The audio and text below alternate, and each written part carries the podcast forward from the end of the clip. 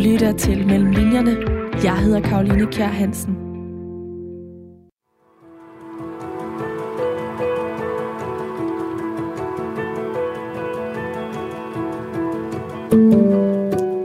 Det er i september måned, at Ben ankommer til Berlin. Selvom det er aften og sidst på måneden, så er der stadig lunt. Og efter den lange rejse med både fly og tog fra Toronto i Canada, hvor han kommer fra, så er det med stor lettelse, at han med sin rygsæk solidt forplantet på ryggen og med et fast greb om hanken på sin kuffert, går gennem udgangen af banegården Barnhof Zoologischer Garten og ser den ødelagte kirke fra 2. verdenskrig, Gedächtniskirche, Europacenter med det roterende Mercedes-stjerne, for ikke at tale om alle neonskiltene, lysreklamerne, de ivrige fodgængere, biler og busser. Alt det, han kun havde læst om indtil nu og drømt om at kunne opleve, men nu står midt i og skal have en hverdag til at fungere i det næste år, hvor han skal fortsætte sit arkitektstudium på Tekniske Universitet. Mere eller mindre sådan her begynder Ben Q. Holms nye roman Et stykke af tiden. Den arkitektstuderende Ben, han er hovedpersonen, og ham følger vi et år med alle de op- og nedture, som man kan forestille sig, at studietiden kan byde på. Bogens begyndelse her, den gav mig virkelig mindelser om min egen ankomst til og tid i Berlin. Jeg har boet i Berlin af flere omgange. Først efter gymnasiet, inden jeg besluttede mig for at tage en uddannelse, og igen senere, hvor jeg fulgte nogle fag på et andet universitet i byen, nemlig Humboldt Universitet. Og selvom at der er meget, der minder mig om min rejse dertil, så er der også så meget, som ikke gør, fordi det er i år 1976, at Ben ankommer til Berlin. Det er altså det delte Berlin, han oplever og får en dagligdag som udvekslingsstuderende til at fungere i. Og derfor så er hans øh, færden også begrænset til Vestberlin, og rejser til Østberlin, de er forbeholdt dagsture og kræver et adgangspas, som man skal bestille mindst to dage i forvejen. Det er altså i bund og grund et helt andet Berlin, end det, som jeg ankom til i begyndelsen af 10'erne. Men muren og den kolossale måde, som den har præget byens historie på, den ser man stadig i det Berlin, som vi har i dag. Det er formentlig de her historiske spor og brudflader, som Berlin vidner om, der gør den så interessant og populær at besøge i dag. Når jeg besøger Berlin, så føler jeg ikke, at det er en by, jeg rejser til, men derimod et sted, som jeg vender hjem til. Fordi Berlin er for mig Zweites Heimat, altså mit andet hjem. Og noget af det sværeste for mig her under corona har faktisk været, at jeg ikke har kunne tage til den by. Så derfor så var det med stor fornøjelse, at jeg gav mig i kast med et stykke af tiden. For Ben Holm, han tog mig side for side et stykke tættere på den by, som jeg savner så ufattelig meget. Det gjorde han ved både at beskrive Momsenstrasse og Bleibtøjstrasse, gader, som jeg plejer at betræde, når jeg er i byen. Og faktisk netop nu, hvor vi er midt i påsken. Fordi ligesom mange andre danskere, så er det altså bare den by, som jeg er taget til for at holde påskeferie i. Derfor så er det også det helt rette tidspunkt, den her bog den udkommer på, og derfor så er det også den roman, som øh, jeg dykker ned mellem linjerne i, altså Ben Q. Holms Et stykke af tiden. Kære lytter, hjertelig velkommen til Mellem Linjerne. Programmet her på Radio 4, hvor jeg taler med nogle af Danmarks dygtigste forfattere om alle de forberedelser og oplevelser, der ligger før deres bøger de kunne skrives. Alt det research-arbejde, som de har været ude i, og som ligger mellem linjerne i deres bøger. Og også rigtig hjertelig velkommen til dig, Ben. Tak skal du have. Først og fremmest, tillykke med din nye roman. Inden vi taler om al den research, som du har gjort i Berlin, i mm. og omkring Berlin, så, øh, så skal vi lige tale lidt om, hvorfor du egentlig har valgt Berlin som kulisse den her gang, fordi det er din 15. roman, ja. og øh, du er kendt for at have København som din kulisse, og virkelig bare kun bevæge dig inden for den by. Så hvorfor Berlin den her gang? Ja, jeg trængte til lidt luftforandring, kunne være det ene svar, men det er nu ikke det rigtige svar. Altså, jeg, jeg, som du også selv er inde på din intro, altså, Berlin er en, en mytisk sted, det er en, det er en tilstand nærmest, man kommer i, fordi der er så mange lag af historie i den by. Men øhm, det er også en by, der altid har fascineret mig. Jeg har rejst mere til London, for eksempel, før i tiden, men øhm, hvis man sådan panorerer ud over Europa efter krigstiden og, og ser på den kolde krig, øh, den splittede verden, vi levede efter, i efter, at Hitler var slået, og kommunisme og kapitalisme så at sige stod over for hinanden, øh, med jerntæppet, der delte Europa og det ene andet. Essensen, eller hvad man, hvad man skal sige, koncentratet af hele efterkrigstiden, den kolde krig, det samles ligesom i Berlin det hele løber sammen der i sådan en, øh, i en, i en knude, øh, en stor en millionby, der er blevet skåret midt over med en, med en mur, som øh, østtyskerne selv kaldte øh, den øh, antifascistiske beskyttelsesvold. Øh, der er så mange ting, der løber sammen i Berlin, øh, og især i 70'erne. Øh, så det har altid et eller andet sted at ligge i baghovedet. Jeg vil gerne skrive et eller andet for den øh, tid og den periode og den by. Og så, når vi så samtidig er så heldige, som vi overhovedet kan være, at øh, en af de 20. århundredes største kunstnere, nemlig David Bowie, han rent faktisk boede i byen på det tidspunkt og indspillede øh, øh, i hvert fald det ene værk i den meget berømte Berlin-trilogi, øh, så, så er det jo bare om at, at kaste sig ud i det, og, og det gjorde jeg så. Ja, musik. Nu kommer du selv ind ja. på det her. Musik har spillet en stor del i dit forfatterskab. Mm. Du fik dit gennembrud med romanen Hafnia Punk i 1998, og dernæst så lavede du det her storværk album, som udkom i 2002, som også blev dramatiseret og vist øh, på DR. Og man kan jo høre i titlerne, ja. at musik går igen, så musik er noget af det, som går igen i din bog her et stykke af tiden, fordi David Bowie netop spiller en, øh, en rolle. Vi vender tilbage til David Bowie, men mm. først så skal vi lige tale om Ben, mm. som er hovedpersonen, ja. og som jeg nævnte her ja. i introen. Hovedpersonen Ben, ikke forfatteren Ben. Nej. Lige præcis. Altså, hvorfor hedder han Ben, og øh, hvad har du egentlig til fælles med ham? Fordi ud fra hvad jeg kan research mig frem til, så er det jo ikke specielt meget. Han kommer fra Kanada, ja. er arkitektstuderende og flytter så til Berlin for at studere, og du er født i Danmark og har ja, ja. boet i Danmark. Altså romanen foregår også i 1976-77. Jeg var selv kun 14 år på det tidspunkt, og Ben, ben med et N i øvrigt jo. Uh, han er jo så begyndelsen af 20'erne, så han, han er jo noget ældre end mig, og det ene og andet. Uh, der er en grund til, jeg vil sige, da jeg skulle skrive romanen, så var det vigtigt for mig, at det skulle være en, en, en fremmed, en outsider, der kommer til Vestberlin, og ligesom netop ser det øh, med den fremmedes blik. Og øh, jeg tænkte, kanadier, de, de minder lidt om skandinaverne. De er sådan øh, rimelig fornuftige og rationelle øh, og alt muligt. Øh, så, så, så derfor blev det en, en kanadisk arkitektstuderende, og så havde han som sagt kun øh, Ben med, med et end, så det er ligesom tre fjerdedele af mit navn, 75 procent autofiktion, eller hvad det nu er, ikke er snarere. Men hvorfor lige Ben? Jamen, det er jo et meget smukt navn, egentlig. Ja, sådan. ja. Så øh, ja. Men selvfølgelig leger, leger jeg lidt med, med alt det her øh, autofiktion øh, og så videre, som der har været så meget men der, der er intet af den i romanen, udover at jeg også engang selv har været på hans alder og været studerende og ikke rigtig sådan vidst, hvilke veje jeg skulle gå i livet, og hvor livet ville føre mig hen, og om jeg nogensinde ville blive til noget, om jeg nogensinde ville møde hende, øh, som vil blive kvinde i mit liv, og, og alle disse ting øh, øh, så, så der er jo meget, øh, jeg selv har kunne bruge, og alle forfattere bruger jo et eller andet af deres eget liv, eller deres venner, eller familie, eller baggrund, kultur, whatever. Så der men, er jo egentlig ikke noget mærkeligt i det. Nej, men nu nævner du selv mm. autofiktion. Mm, ja. og, øh, jeg skulle og, bare lade være med det, ja.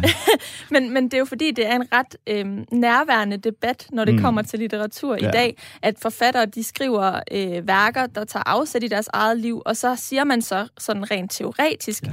før man kan sige, at det er autofiktivt, mm. så skal der være et sammenfald mellem øh, personens, ja. hovedpersonens ja. navn og så forfatterens navn. Og du gør jo lidt det modsatte, fordi du skriver en frem, mm. som ikke har noget til fælles med dig, og heller ja. ikke præcis det samme nej, nej, navn. Jeg er jo meget men, øh, klassisk eller gammeldags, eller kald det, hvad du vil, på det punkt, fordi det er, for mig er det, det er fiktion, øh, og, og alt det der med auto, eller mobil, eller whatever, det, er, det kan, det, det er selvfølgelig relevant, men øh, det kommer an på, på de enkelte forfattere, og hvordan man vil gribe det an.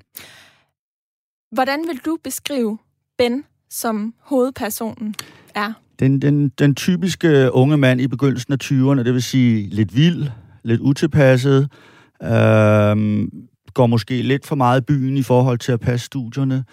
Øh, ikke at han er så slem egentlig, synes jeg, men øhm, øh, øh, Ben er også sådan lidt, øh, altså han føler sig lidt, jeg vil ikke sige ensom, men han er, han er sådan blevet lidt øh, marginaliseret på en eller anden, en eller anden mærkelig grund. Hans, hans sociale baggrund er meget splittet, øh, og derfor, da han så får tilbud om at komme til, til Vestberlin, Europa, jamen så tager han mod det med en kysshånd, øh, fordi det, nu er det bare at komme væk. Øh, og så så bliver han egentlig lidt skuffet, fordi han, han, han, ravner, han, han ender jo ned i sådan en, en, en heksegryde af militante øh, marxister og revolutionære og terrorister, og jeg ved ikke hvad. Øh, og han vil øh, egentlig jo bare til Berlin for at studere arkitektur og få nogle venner og sådan opleve. Han, han, han, han ramler ned i sådan en politisk heksekedel.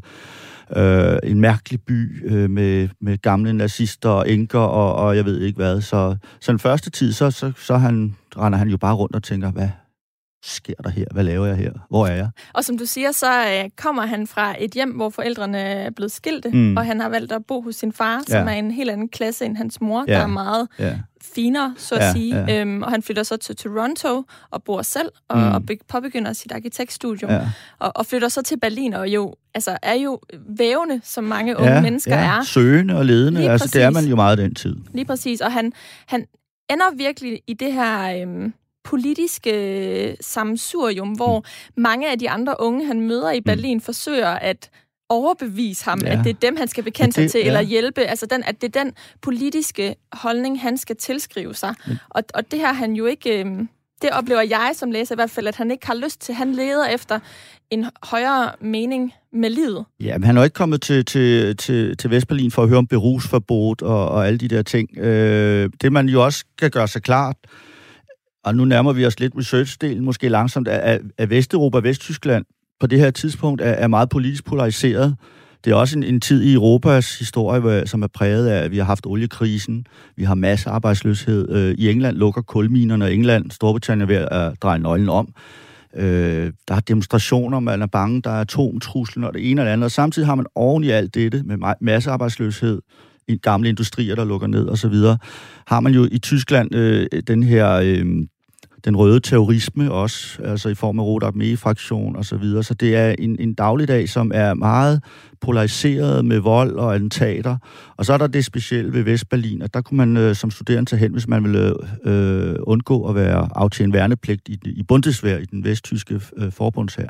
Så, så Vestberlin vrimlede jo med pacifister og anarkister og revolutionære og det ene og det andet.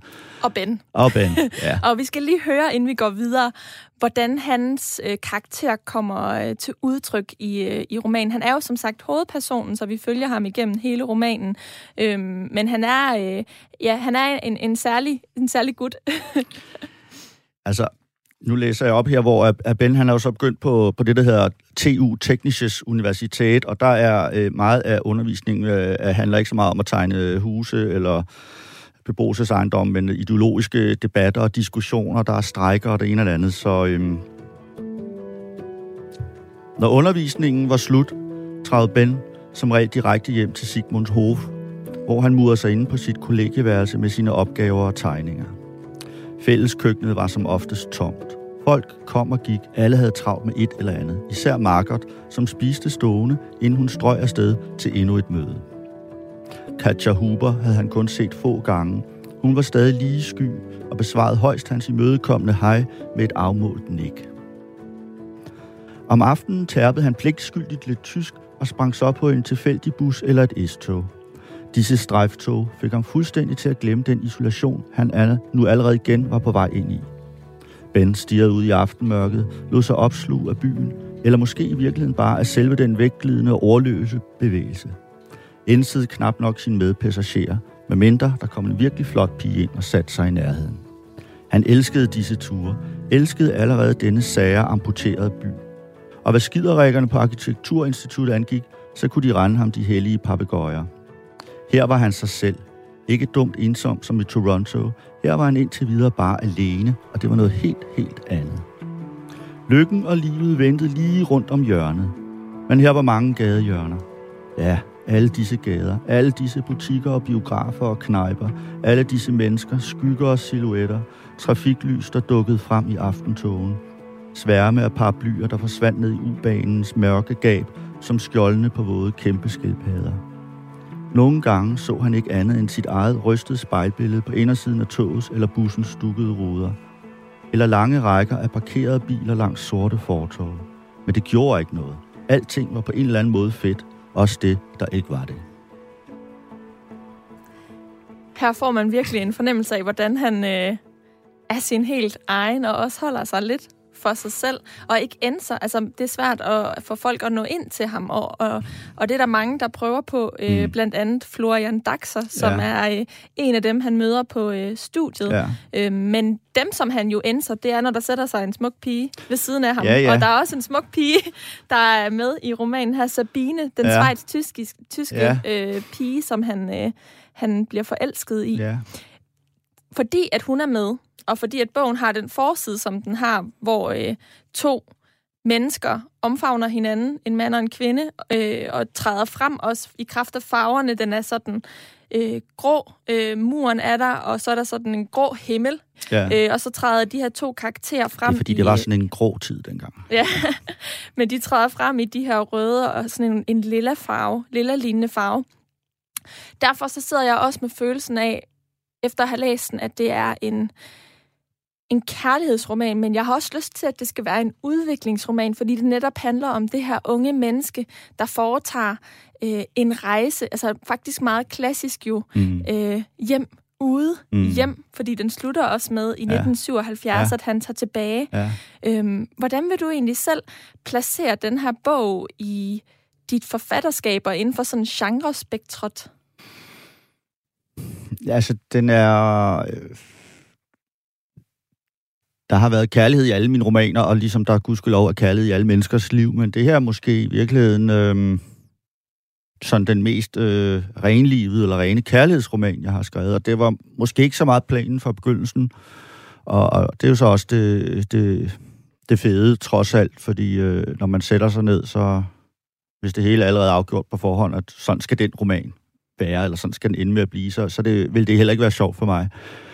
Så øhm, det, kommer det kom lidt bag på mig, at det tager den drejning øh, under sådan midtvejs i romanen, øh, ligesom at det også faktisk, altså det sparker benene væk under mig på samme måde, som det også sparkede benene væk under Ben, da han møder den her meget, meget smukke, eller søde i hvert fald, Sabine. Mm.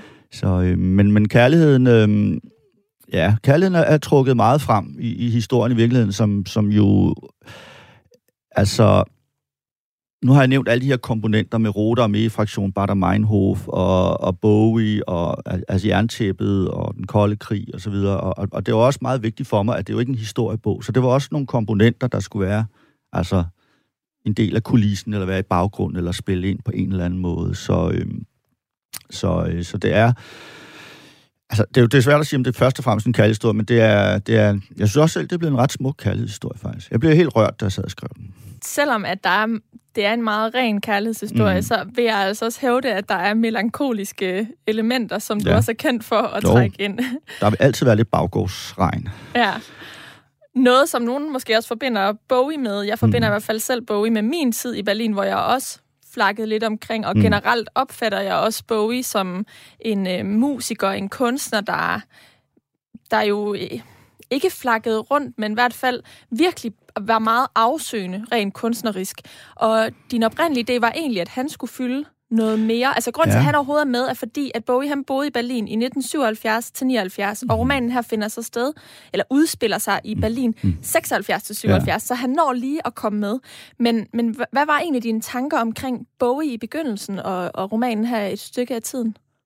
Ja, men jeg havde leget lidt med ideen om, at han skulle have en, en meget mere central rolle, men jeg opgav den gudskelov hurtigt. Øhm, for det første er der skrevet en masse bøger om ham, og det ene og andet. Øh, for det andet så overgår øh, virkeligheden som, som regel fantasien. Øh, jeg var heller ikke særlig interesseret i personen Bowie. Altså, han interesserer mig ikke på den måde. Jeg elsker hans kunst og, og sætter ham meget, meget højt som, som kunstner. Øh, men men øh, om han nu gik ned og, og, og drak vodka eller kaffe, og hvad han nu gjorde, øh, det var ikke det, det skulle handle om. Det skulle handle om et, øh, lige præcis, altså også den her følelse af et stykke af tiden, nærmest som du, når du skal et stykke lavkage ud af den her runde lavkage, og så øhm, den her, og, og så gå tilbage i tiden. Øh, men det, nu er det meget sjovt, du siger det der med melankoli. Øh, jeg vil egentlig ikke, øh, jeg har aldrig tænkt på Bowie som melankolsk øh, kunstner i den forstand, men man kan sige, melankoli, det er jo ikke noget, der opstår ud af det blå som regel. Altså, melankoli opstår, fordi at man reflekterer over noget, og ref, som regel også reflekterer over noget, man føler er gået tabt, og det kan jo bare være tiden, og det er jo noget, vi alle sammen lever i, fordi hver eneste dag, så, ja, så har vi mistet, øh, det kan godt være, når vi står op, at vi står foran en dag, men når vi går i seng, så har vi tabt en dag. Øh, så øh, ja, men øh, en smule melankoli er der måske altid ude i krone. Den hedder jo som sagt et stykke af tiden, mm. og der er nogen, jeg kender i hvert fald, som er rejst til Berlin og er kommet hjem med et stykke af muren. Ja, Og rejse til Berlin, det har Mm. også været en del af din research. Jeg synes, Mm. vi skal prøve at dykke lidt ned i researchen nu her. Du Du lytter til Mellem Linjerne. Jeg hedder Karoline Kjær Hansen. Og for de nytilkommende lyttere, så kan jeg sige, at jeg i dag taler med Ben Q. Holm, som er aktuel med romanen Et stykke af tiden. Og Ben, vi har netop fortalt øh, lytterne, at den handler om Ben, mm. en hovedperson, ja. og det er Ben med kun et N. Ja, Ben der, Wilmington. Ja, der øh, kommer fra Canada til, øh, til Berlin, hvor han øh, er i et år som arkitektstuderende, og der er han altså ung og oplever alle mulige essentielle mm. øh, problematikker og glæder og sorger. Øh, blandt andet rigtig meget kærlighed, som ja. jo så netop nærmest kom ind og... Øh, influ altså, sådan nærmest sev ind på alle siderne. Øh, mm. Øh, lyder det i hvert fald næsten som, når du forklarer ja. det på den måde. Kærligheden, ja. den, den fik en plads i, øh, i romanen. Berlin er kulissen 1976, og øh, du var selv kun 14 på det ja, tidspunkt. Ja. Så det er jo ikke, fordi du sådan har vildt meget hukommelse derfra, selv at kunne skrive øh, ud fra. Så øh, hvad gjorde du egentlig i forhold til at øh, blive klogere på Berlin som øh, kulisse? Altså man kan gøre mange ting. Jeg var, jeg, første gang jeg var i Berlin, det var i 1981, så der har jeg været sådan 19 år. Øh, og der var det jo stadig kun Vest-Berlin. Øh, og, vi nåede aldrig ind i Øst-Berlin af forskellige årsager, men jeg kan huske, vi stod og glodede på den der mur. Men øh, hele tiden trykket var en, en, en grå, dyster og lidt nedslidt by Øhm, så har jeg så været i Berlin mange gange senere, men, men man kan sige, at udfordringen er jo netop, at fordi romanen foregår i 1976, så, så, er det, så er det en anden by, jeg skal skrive om, en, en by, jeg knap nok har været i.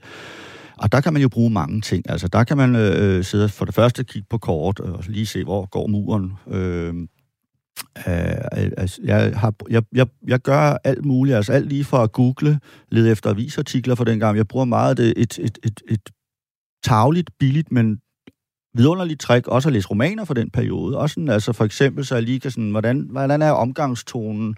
Hvad for noget tøj havde man på? Hvad hed den, hvad hed den kaffe, man drak i Tyskland i 70'erne for eksempel? Altså nogle bitte, bitte små ting. Meget af det ender jeg med aldrig at få brug for. Men det giver sådan en uh, lidt, lidt god, uh, fast grund under fødderne. Så, så der, er mange, uh, der er mange ting, uh, som jeg kan bruge som hjælpemidler. Men først og fremmest er det så også fantasien, der, der er, er det primære. Ja. Uh, benzinmærke. Ikke? Ligesom mange andre forfattere, jeg har haft med i programmet her, så gør du jo det, at du netop sådan all-round researcher på mm. perioden, som ja, i det her tilfælde ja, er Berlin 76 ja, til 77. Men du er den første, jeg har talt med i forinterviewet, vel at mærke, vi mm. talte sammen, inden vi ja. mødes her i studiet, øhm, som har et begreb for det. Du kalder det periodika. Ja, ja, men altså... Det er nærmest sådan en ja. samlebetegnelse for... Øh... Det lyder også meget godt, ikke? Ja, det gør det jo, nemlig. Jo. kan du prøve lige kort at udfolde, hvad, hvad er øh, sådan øh, metoden bag den metode? Jamen, det er jo for eksempel, altså så går jeg ind og, og, og, og, og tjekker, hvad, var, hvad kom der af, af, af betydningsfuld øh, tysk, østtysk, vesttysk øh, litteratur i 70'erne? Der er faktisk ikke så meget. Øh, en af de helt store forfattere var Christa Wolf. Hun var østtysker. Men, men øh, og selvom de havde fundamentalt forskellige levevilkår, så kan det godt give mig noget at læse øh, nogle af hendes romaner og tekster fra 70'erne. Fordi der er jo alligevel noget af det tyske, og der er noget med navnene og måden, de taler på, og en sådan masse små ting.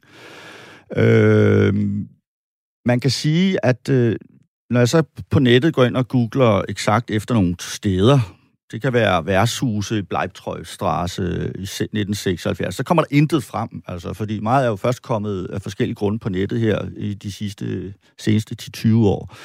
Så, så nogle gange er man på herrens mark, andre gange så er det ud i et større detektivarbejde. Lad os sige, at jeg leder efter et eller andet noget om det her store værtshus, der hedder Sillemarkt, øh, jeg tror det udtales, der ligger i Bleibtrøjstrasse lige ved Samniplatz. Der havde jeg svært ved at finde noget om, og så kan man med lidt held finde en eller anden avisartikel, der har været. Øh, så nogle gange kan det jo godt tage lang tid, og andre gange løber du panden mod en mur.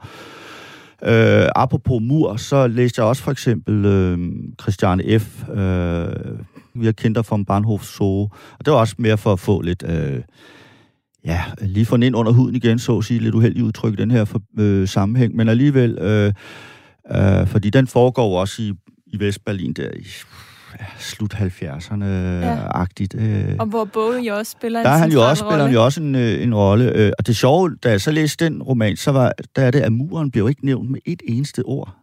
kun i en fodnote, som oversætteren har, har fundet nødvendigt øh, at skrive, fordi at Christian F. og nogle venner, de er henne i noget, der hedder Mauerpark, hvor efter han så skriver, Berlin var i perioden, blev delt af en mur og sådan noget. Men, men det var en anden ting, man, jeg opdagede under researchen, øh, i hvert fald for nogle berlinere, det var, at, at jamen, muren, jamen, det var ikke noget, de tænkte over til hverdag. Også fordi byen blev fuldstændig forskudt. Altså, der var ingen, der kom i den del af Vestberlin, der lå op ad muren, fordi det var jo et ødeland. Øh, Potsdamer Plads var bumpet sønder og sammen, og der var spanske rytter og pigtråd og det ene eller andet. Så, så hele centrum lå jo netop nede ved Kurfürsten Kudam, Kurfürstendam og Bahnhof Zoo og hele det der område. Så, så mange øh, tænkte ikke over, øh, ligesom vi heller gik og tænkte på Barsebæk eller sådan noget hver eneste dag før i tiden, for eksempel. Atomkraftværket, altså. Øh, så, så man opdager også en masse sjove småting undervejs i forbindelse med sådan research. Men det, men det handler altså i bund og grund om at grænske internettet ja. for, for informationer? Også det, at jeg vil sige, i bund og grund, så handler det om, at, at øh, altså jeg har et realistisk overjeg, det er, at de her ting, når jeg nu postulerer, at den her roman foregår i Berlin, 1976 til 1977, så skal detaljerne altså også være i orden. Det er egentlig ikke fordi, at de, forstår mig ret, er vigtige i sig selv. Det er ikke, det er ikke dem, der bærer historien. Historien er stadig Ben og hans øh, møder med, med alle mulige forskellige mennesker, hans eksistentielle kvababelser, hans udvikling og alt det der. Men alle de der ting skal bare være i orden. Sådan er det bare.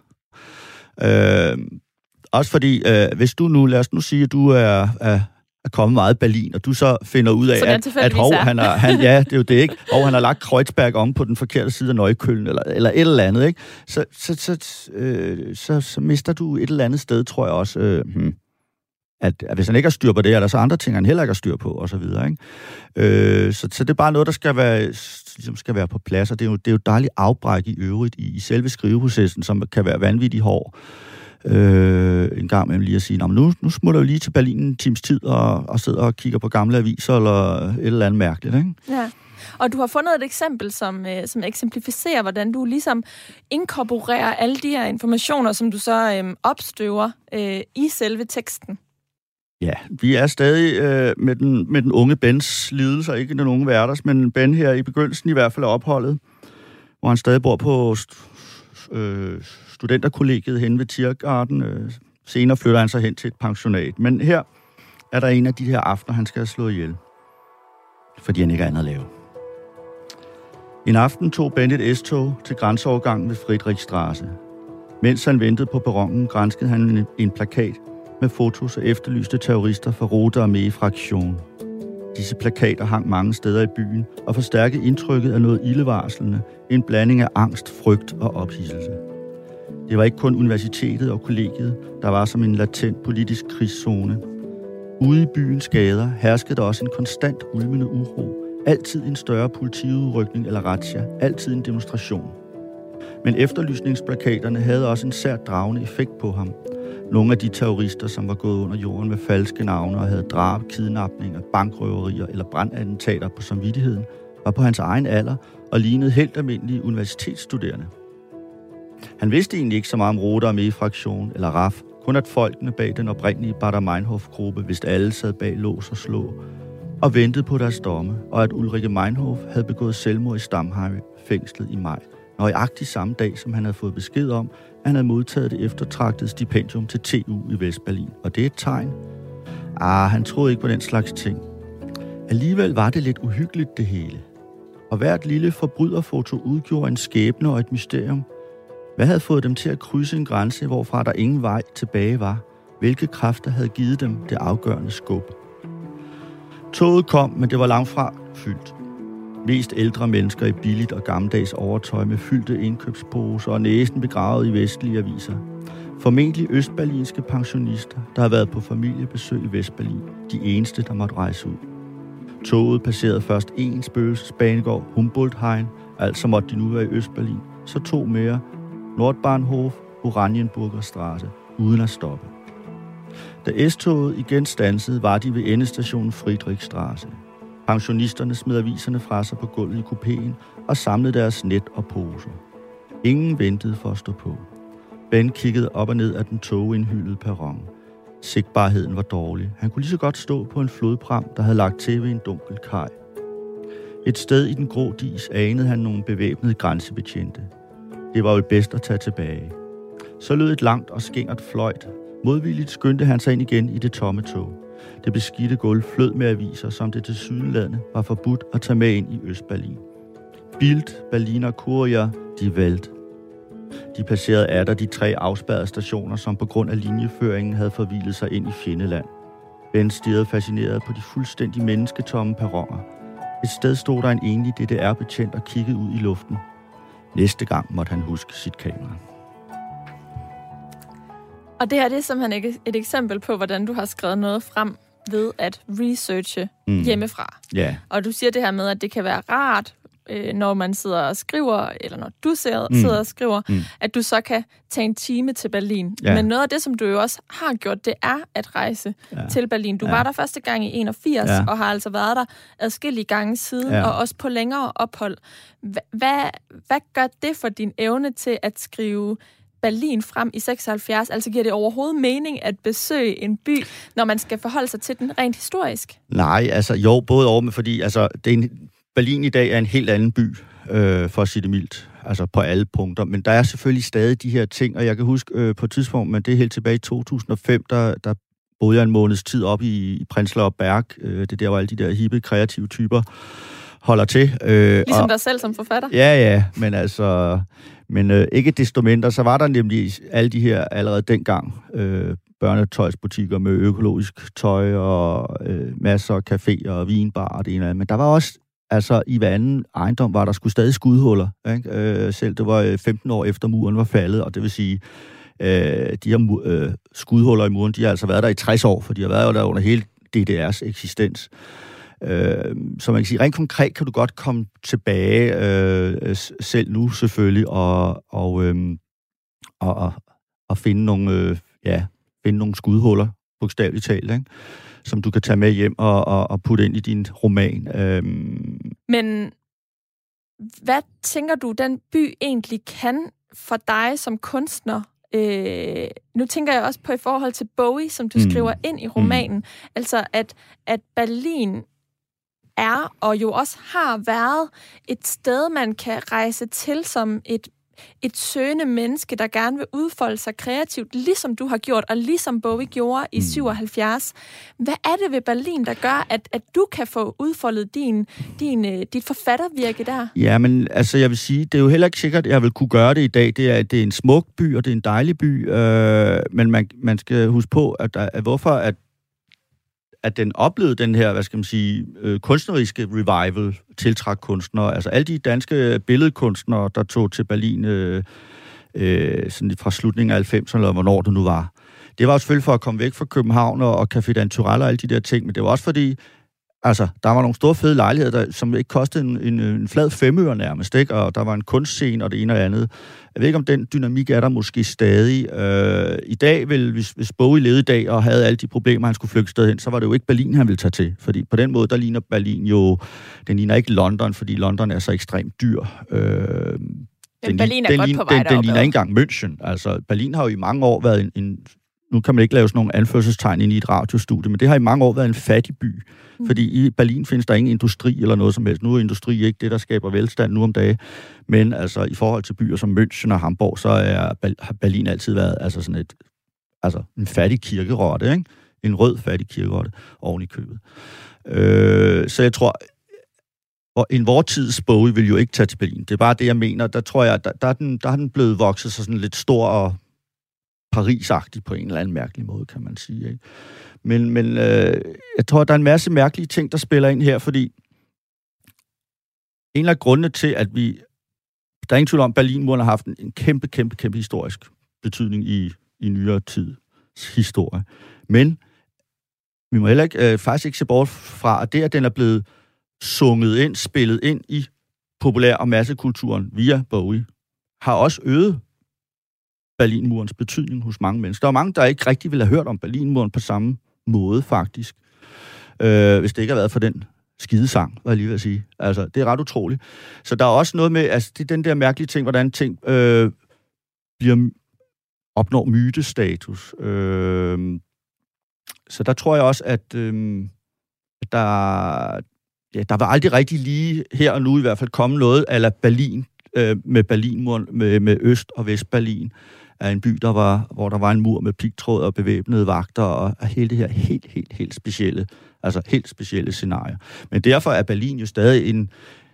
Man kan jo godt komme i den her historiske, eller den her tilstand, når man er i Berlin, fordi det er sådan en kæmpe by, og der er så mange altså lidt aller København også. Altså, der er jo alle de her lag af historie øh, ovenpå, og vi taler meget om, om øh, den kolde krig, 2. verdenskrig, men øh, der har været andre krige, der har præget den by, øh, øh, ikke på dens, øh, på dens øh, egen krop, men der er udgået andre krige derfra, og så videre. Ikke? Så det, det er en by fuld af historie. En historie, som du, kan man høre, kender ja, godt. Ja. Men hvis vi lige bliver ved, ved Bowie og hans historie, så, øhm, så er jeg nysgerrig på, hvordan du er blevet klogere på ham som musiker, fordi da jeg boede i Berlin, så mm. så jeg udstillingen David Bowie Is. Det var sådan mm. en udstilling, der turnerede rundt ja, i den verden. engang øhm, hvor man kunne se... Altså, det var en ja. ret, ret stor udstilling ja, faktisk, godt, med, med kostymer og jeg ved ikke hvad. Mm. Og det har helt klart præget min, min forståelse af ham som, som person, og jeg har også lyst til at sige persona, og det var klart også mm. derefter, at min interesse for ham steg. Mm. Faktisk mm. så kan jeg overraskende nok huske, hvad jeg lavede den dag, jeg fandt ud af, at David Bowie døde. Altså, mm. øh, det husker jeg lige så tydeligt som faktisk, øh, da Twin Towers øh, ja, ja. de blev fløjet ind i. Mm. Men men hvad, hvad har du gjort for at blive klogere på David Bowie, og hvor meget kendte du i forvejen til ham, som, mm. altså, inden du gik i gang med Jeg ved ikke her? så meget om hans liv, men det, det er meget, eller for lige at begynde et andet sted, jeg kender også, jeg kender faktisk mange, eller læser, har hørt om mange folk, som stadig er lidt i sorg over, at Bowie er død. Altså, og det kan godt være, det er sådan noget, man læser. Det er jo fordi, at, at, at for mange mennesker, så har han jo været der i 40 år eller et eller andet. Altså, det, det var... Altså, første gang, jeg hørte Heroes, for eksempel, det var min storsøster, der kom, øh, kom hjem til det rækkehus, vi boede i, øh, og, og satte sådan en øh, lidt mærkelig plade på. Øh, og der har jeg været de der... Det har jo været 77, så jeg har været 14 år, tror jeg. Ikke? Jeg tænkte, okay, det lyder meget interessant, det der, ikke?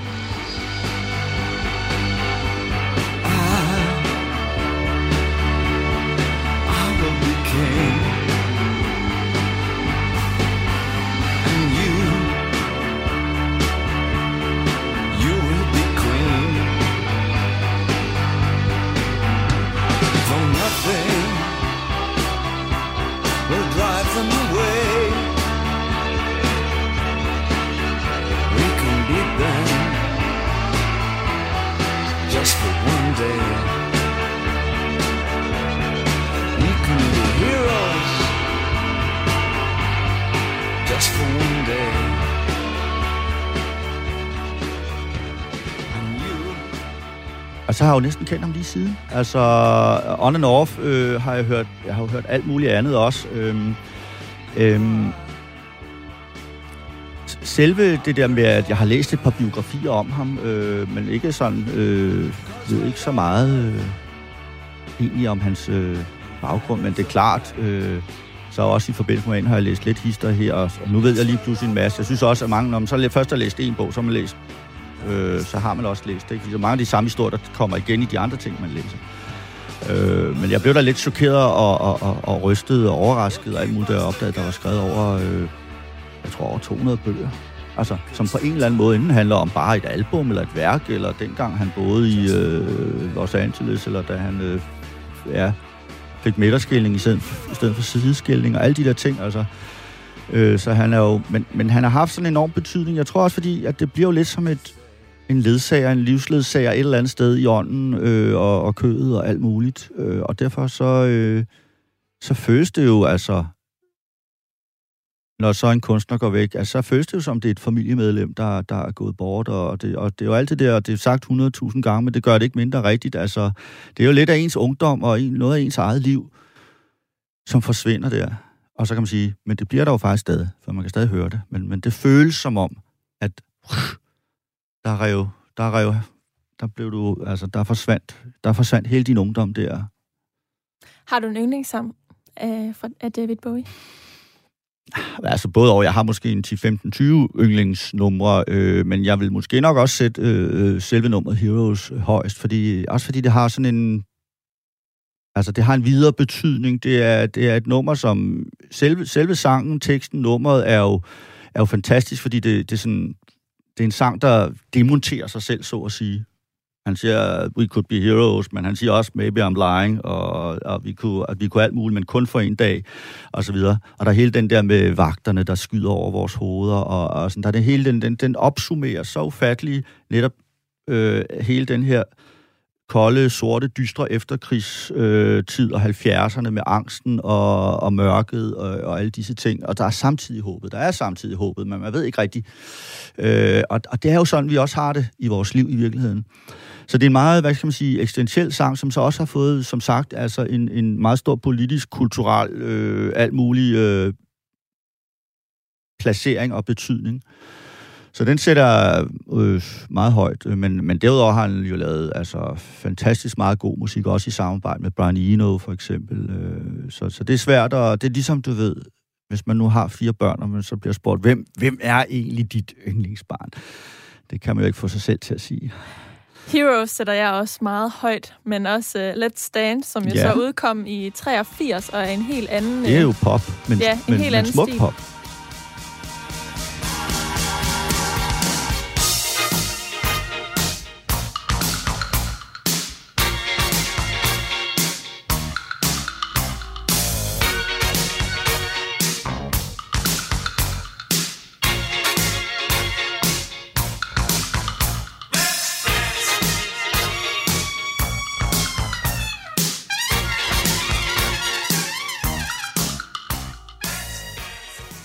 Og det er netop noget af det, jeg synes mm. er ret interessant ved, ved David Bowie som mm. kunstner, fordi ligesom du beskriver her, så er der nogen, der har været med fra begyndelsen mm. og fulgt ham mm. hele vejen op.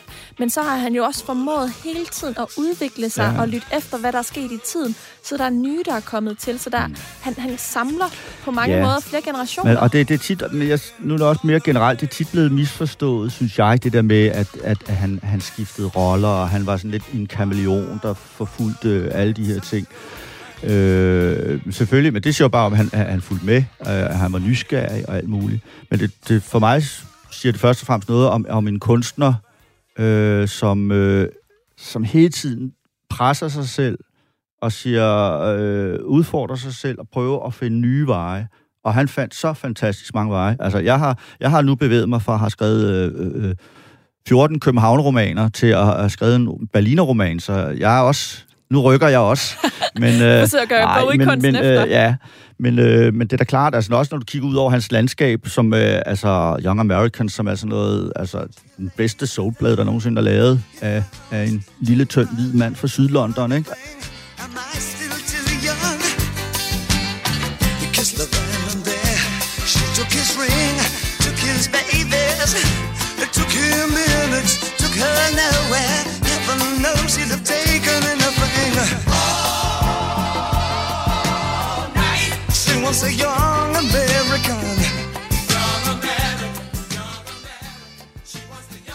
Altså, og så videre, så videre. Han kunne bare gå ind i de der forskellige kunstneriske rum.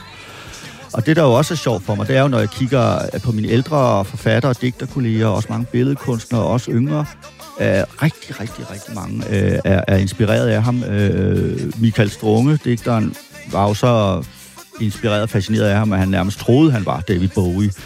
Øh, og så videre. Ikke? Så han, han har jo også haft en enorm betydning fra alt lige fra, fra klassekammeraten til, til kanonkunstneren derhen på Parnasset. Øh, en meget, meget stor bred indflydelse. Men var det i virkeligheden derfor, at du skulle til Berlin nu her, fordi at du øh, selv er et, øh, altså et senere sted i dit forfatterskab, og, øh, og forsøger ligesom Bowie at, at holde dig i udvikling? Ja, bo, jo, jo det, det er der ingen tvivl om. Altså, jeg har mine seneste tre romaner, har jeg jo, jeg har jo tit skrevet, man kalder det samtidsromaner. Jeg ved jeg skriver bare her og nu og hvor jeg er om de mennesker og den verden, jeg er i. Men øh, min, min forrige roman, øh, De Døde Levende, den går tilbage for første gang, hvor jeg sådan rigtig går langt tilbage i tiden. Jeg gjorde det også i album, som er sådan en slægtsroman, roman, hvis man skal kalde det noget, der går fra 70'erne op til, til nu næsten. Men, øh, men øh, De Døde Levende, der går jeg jo tilbage til, til 1943 og følger en, en ung Københavns modstandsgruppe, der bliver optravlet, og en må flygte til Sverige, hvor han bliver medlem af, af den danske brigade, øh, som... Øh, som var sådan den der hemmelige danske her i Sverige, som ingen har hørt om, og fandt jeg ud af. Øh, og den handler, den handler meget om, øh, omkostningerne ved at være i, i krig og, og en, i en modstandsgruppe, men den handler også om efterkrigstidens Danmark, som er sådan meget nøjsomt samfund, for at sige det mildt.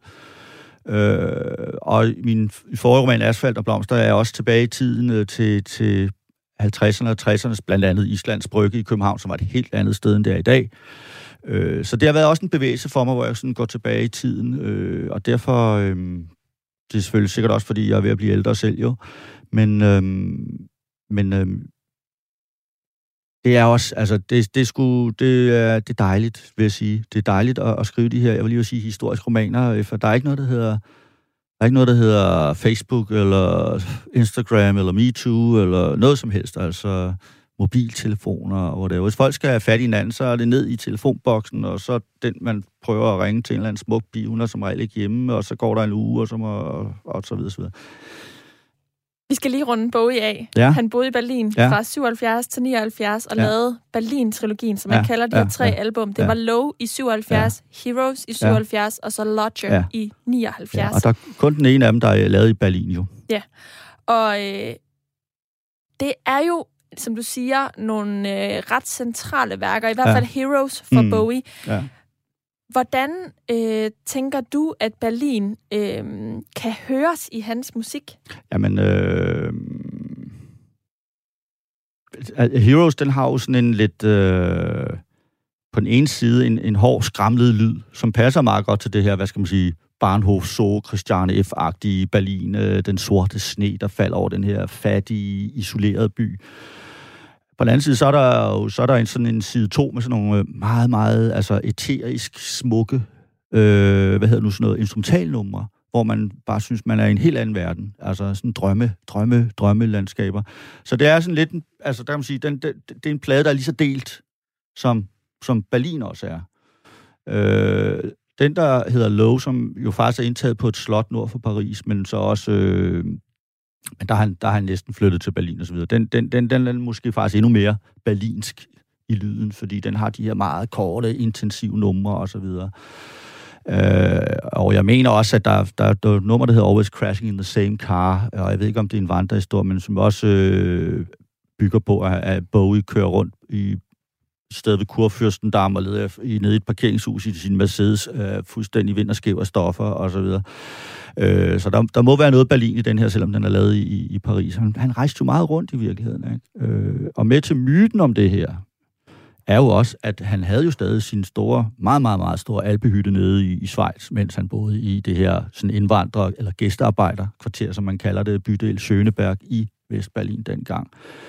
Øh, han turnerede meget, øh, så, så han var jo ikke hjemme i Hauptstraße hver dag, for at sige det mildt. Og du var også i Schweiz? Jeg var faktisk i Schweiz, øh, fordi jeg havde lidt... Øh, på det tidspunkt, øh, jeg havde søgt om et rejsegat, jeg var så heldig at få det, øh, og der havde jeg sådan lidt øh, Bowie længere fremme, så tænkte jeg, så jeg havde været i Schweiz og så videre. Så nu tager vi derned og kigger på, hvor, på hans, hans store alpehytte og så videre. Øh, jeg endte så med ikke at få brug for dem. Jeg, jeg havde en vidunderlig tur. Det var, det var godt vejr, det var uden for højsæson, for jeg boede på sådan nogle øh, vidunderlige hoteller med udsigt til Genevesøen. Og så er det netop, man tænker, ah, det er sgu egentlig meget sjovt med de her... Øh, altså, det har også været en del af hans virkelighed. Altså, det her... Øh, altså, han var jo... Han, han pendlede jo mellem Vestberlin og Schweiz, ikke? Altså, det, det, det svarer lidt til at bo på Vesterbro øh, øh, fra mandag til fredag, og så tage hjem og holde weekend i Rungsted Kyst, øh, eller noget af den stil, øh, Vedbæk, ikke? Så, så der var altså også en, øh, en dobbelthed der. Men Schweiz kom jo med, fordi der er Sabine, ja, som er Schweiz. Så, så det, er jo, det, det er jo igen det der, altså nu har jeg trods alt fløjet ned og alt muligt, så jeg skulle ligesom have noget, have noget ud af den tur, ikke? ja. uh, så, så der kan man godt sige, der kom lidt ind der på den måde. Men altså, har jeg, nu har jeg noget i baglom til, til den næste roman måske, altså, hvem ved? Vi skal lige nå at vende din øh, skriveproces inden, ja. og jeg er spændt på at høre, mm. hvordan øh, Bowie har fyldt i den. Du lytter til Mellem Linjerne. Jeg hedder Karoline Kjær Hansen. Og i dag dykker jeg ned mellem linjerne i den nye roman Et stykke af tiden, som du har skrevet, Ben Q. Holm. Du har tidligere udtalt i øh, et interview helt tilbage i 2005, hvor du jo også var i Berlin, okay. har du ja, lige ja, fortalt. Det ja. øh, faktisk hører jeg kun musik, når jeg arbejder. Mm. Jeg voldtager musikken, bruger mm. den til at oparbejde ja. en slags kontrolleret ekstase, når jeg arbejder. Mm. Vi har talt om, at musik fylder rigtig meget i din roman her, øhm, og så kan man så sige, så alligevel ikke så meget, som du mm. havde tænkt, den skulle. Mm. Men hvordan arbejder du øh, som forfatter øh, i forhold til også at lytte til musik? Altså, hvilken rolle spiller musik helt konkret i, øh, i dit arbejde som forfatter? Den fungerer nærmest som kaffe, kan man sige. Som, som en god, stærk kaffe med sukker, eller hvad man nu skal i. Konjak for den sags skyld. Altså, den, den, øh, den, den sætter mig, den sparker mig i gang, hvis det er sådan en mandag morgen, øh, hvor jeg måske ikke lige er sådan, ah, på toppen. Altså, man skal jo man skal jo nærmest genopfinde sig selv hver eneste dag, når man skriver. Det skal godt være, at du så kommer, når du er kommet godt ind i romanen, så, så, så kører det nogle gange lidt bedre af sig selv. Men det, det, ah, det kan godt være hårdt og så videre.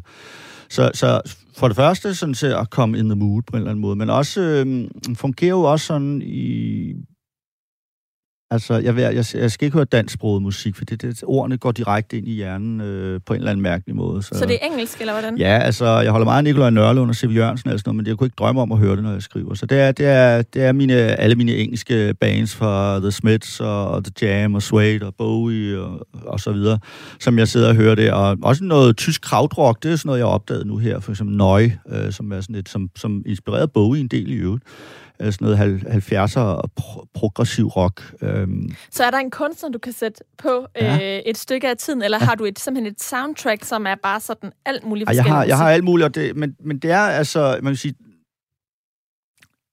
det kan jo også godt være, hvis jeg nu skal skrive en eller anden, altså hvis jeg skriver en kærlighedsscene, så er det ikke fordi, jeg skal have, sidde og høre kærlighedssang overhovedet. Jeg skal bare have et eller andet, der sådan lige animerer mig, så at sige. Øhm, så, så det er sådan et, en, en stimuli, øh, på linje med øh, rosévin, eller kaffe, eller cigaret, eller hvad det nu kunne være. Ikke? Det er det, øh, ja. Det lyder til, når du har øh, arbejdet med den her roman, mm. at du, øhm, du er gået meget til og fra og har ladet det udvikle sig, ja. og ligesom er blevet grebet af en tanke, mm. og har lavet dig følge den tanke, mm. og at din research også har været præget af det.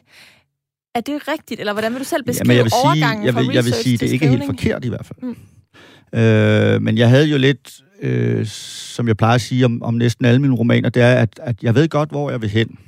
Jeg ved bare ikke, hvordan jeg kommer derhen. Og et af de steder, hvor jeg nok også vidste, uh, hvor jeg vil hen med den her roman, det var jo, at jeg måske godt ville have et kærestepar, der stod og kyssede og omfavnede hinanden ved muren. Øh, Øh, ikke at det skulle være det centrale i sig selv, men øh, det var en, en, hvad skal man sige, en, en tråd blandt andet. Øh, men ellers så foretrækker jeg også at skrive sådan, hvad skal man sige, organisk i den forstand, at jeg sidder ikke, øh, altså det er jo ikke et filmmanuskript, hvor jeg sidder og laver storyboard og dit og dat. Øh, inden jeg går i gang, øh, hvis jeg overhovedet ved, at det her er det her noget, du kan holde ud og sidde og arbejde med morgen, middag og aften de næste to år, ja okay, men så, så vil jeg lige grundresearch nogle ting og, og bruge lidt på navne og sådan tænke lidt, og som jeg, jeg, så går jeg ellers bare i gang. Der er ikke nogen plan i den forstand, altså. Øh, og så vil jeg sige, altså hvis jeg endelig skal rose mig selv, så i betragtning af, at der ikke er nogen plan, så ender det som regel øh, sådan rimelig ok. Det har du i hvert fald gjort 15 gange nu. Ja, ja. du sagde tidligere, at øhm, du egentlig synes, det kan være lidt hårdt at skrive. Mm. Øhm, nu har du gjort det siden 1994. Ja, ja, ja. Hvordan vil du øh, beskrive øh, skriveprocessen med den her, konkret den her roman, et stykke af tiden? Jamen altså, jeg ved ikke, øh, jeg, tror, jeg tror, det er noget, der kommer også med alderen, altså når du sådan når man er ung og så videre, så, så kaster man sig ud i tingene og skriver måske bare der ud af og, og bruger nogle lidt for, for flotte metaforer og, og de der. Så med alderen, så bliver du sådan lidt mere selvkritisk. Jeg gør i hvert fald. Øh, og bliver, føler måske også nogle gange, har du ikke skrevet det her før? Har du ikke været her før? Øh, alle de der ting. Øh, den her, altså, den har både været nem og svær at skrive. Øh, jeg, vil, jeg, vil, jeg vil snart sige, at jeg er måske blevet bekræftet i, at øh, hvad jeg har gjort de sidste, seneste to-tre romaner, at, at jeg, jeg føler mig egentlig friere ved at skrive om, om ikke i fortiden, men altså øh, i forgårs. Øh, alt det her Øh, det, det giver mig en frihed som forfatter at gå lidt tilbage i tiden, om det så er til Danmark under de sidste år besættelsen, eller Vestberlin øh, i, i, i midten af 70'erne. Det, det giver mig en frihed, fordi øh, og, og, og også bare mere spændende, også fordi at der er meget af det, jeg ikke selv jo ved eller kender og så videre, så det, det, det, det er også ekstra krav til min, til min imagination og alt det der. Befinder du dig så øh, lige nu i, i fortiden et eller andet sted, eller, øh, eller er du øh, Ej, ja, kun lige, med den her lige bog? Nu, ikke lige nu, fordi nu er, er nu, altså, nu, den udkommer lige disse dage, romanen, så, så der er sådan en masse øh, forskelligt med interviews og dit og dat, så, så har, det har jeg ikke rigtig tid til at, at få, få lavet noget lige nu, må jeg indrømme. Men det må tiden jo vise. Ja, det I hvert fald så vise. kan man få et Ja. stykke, et stykke af tiden ved at læse Ja.